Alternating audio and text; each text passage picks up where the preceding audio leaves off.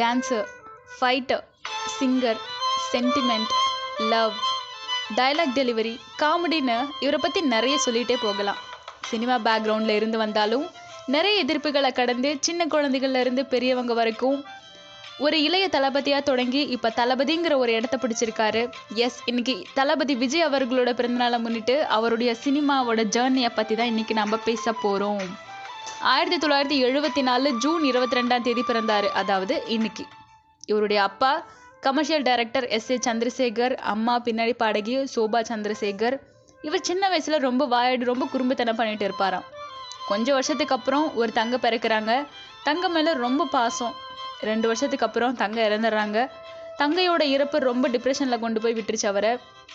அவரை எப்படியாவது அந்த டிப்ரெஷன்லேருந்து வெளியே கொண்டு வரணும்னு அவரோட அம்மா அப்பா நிறைய முயற்சி செய்கிறாங்க. ஏன்னா இவ்வளோ நாளாக சுட்டித்தனமாக இருந்த பையன் ரொம்ப அமைதியின் பேர் எடுக்க ஆரம்பிச்சிட்டாரு. பிறகு அவரோட அப்பா சினிமாவில் இன்ட்ரடியூஸ் பண்ணுறாரு. தன்னோட பத்து வயசில் அப்பாவோட டைரக்ஷனில் ஆயிரத்தி தொள்ளாயிரத்தி எண்பத்தி நான்கில் வெற்றிங்கிற படம் மூலயமா ஒரு குழந்தை நட்சத்திரமாக அறிமுகமாகிறாரு. பிறகு அவரோட காலேஜ் லைஃப்பில் தான் ஒரு ஹீரோ ஆகணுங்கிற ஆசையில் அவரோட அப்பா கிட்டே போய் கேட்குறாரு. அப்பா மேலே கீழே பார்த்துட்டு அட்வைஸ் பண்ணி அனுப்பிடுறாரு. பிறகு விஜய் கோச்சிக்கிட்டு வீட்டை விட்டு கிளம்பி போயிடுறாரு. பிறகு விஜயை வீட்டுக்கு கூட்டிகிட்டு வந்துட்டு, சினிமாவில் நிறைய ஏற்ற இறக்கங்கள் இருக்குது, நிறைய கஷ்டங்கள் வரும், இதெல்லாம் உன்னால் தாங்க முடியுமான்னு கேட்குறாரு. நான் எல்லாத்துக்கும் ரெடின்னு சொல்கிறாரு. பிறகு அவர் உனக்கு என்னதான் தெரியும்னு கேட்குறாரு. உடனே இவர் அண்ணாமலை மூவியில் இருக்க ஒரு சீனை நடித்து காட்டுறாரு. அவரோட அப்பா ரொம்ப ஆச்சரியப்பட்டு, என்னடா நீ பார்க்க அமைதியாக இருக்க, இப்படிலாம் உனக்கு நடிக்க தெரியுமான்னு ஹீரோவாக ஒரு ஆப்பர்ச்சுனிட்டி கொடுக்குறாரு. அந்த படம் தான் நாளைய தீர்ப்பு. ஆயிரத்தி தொள்ளாயிரத்தி தொண்ணூற்றி ரெண்டில் டிசம்பரில் இந்த படம் ரிலீஸ் ஆகுது. இந்த படத்துக்கு நிறைய விமர்சனங்கள், நிறைய கேலி கிண்டல்களுக்கு ஆளானார்.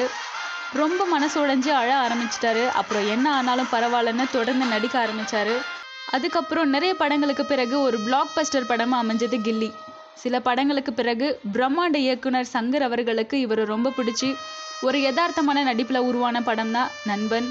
அதுக்கப்புறம் சிவாஜி எந்திரனை தொடர்ந்து நூறு கோடிகளை தனதாக்கி வெளிவந்த படம் தான் துப்பாக்கி. அட்லி இயக்கத்தில் வந்த மூவி மெர்சல். மெர்சலில் சில காட்சிகள் நிறைய எதிர்ப்புகளை ஏற்படுத்தினாலும் ரசிகர்கள் அதை வெற்றி படமாக மாற்றினாங்க.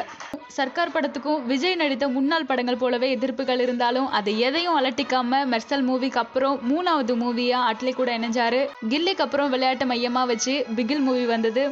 இப்போது லோகேஷ் கனகராஜ் இயக்கத்தில் தளபதி சிக்ஸ்டி ஃபோர் மாஸ்டரோட ஃபர்ஸ்ட் லுக் ரிலீஸ் ஆகிடுச்சு.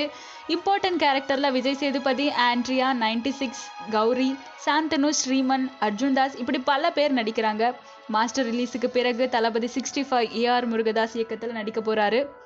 சினிமாவில் குழந்தை நட்சத்திரமாக அறிமுகமாகி கடுமையான உழைப்பால் தன்னை ஒரு உச்ச நட்சத்திரமாக உயர்த்தி ரசிகர்கள் மூலமாக அடுத்த கட்டத்துக்கு வெற்றிகரமாக பயணிச்சிட்ருக்காரு விஜய் அவர்கள். ஒரு வெற்றியாளனை வெற்றியாளனா மட்டும் பார்க்காம அவர் கடந்து வந்த பாதையையும் பார்க்கலாம் இல்லையா? இந்த ஆடியோ உங்களுக்கு பிடிச்சிருந்தா லைக் பண்ணுங்க, ஷேர் பண்ணுங்க. தேங்க்யூ.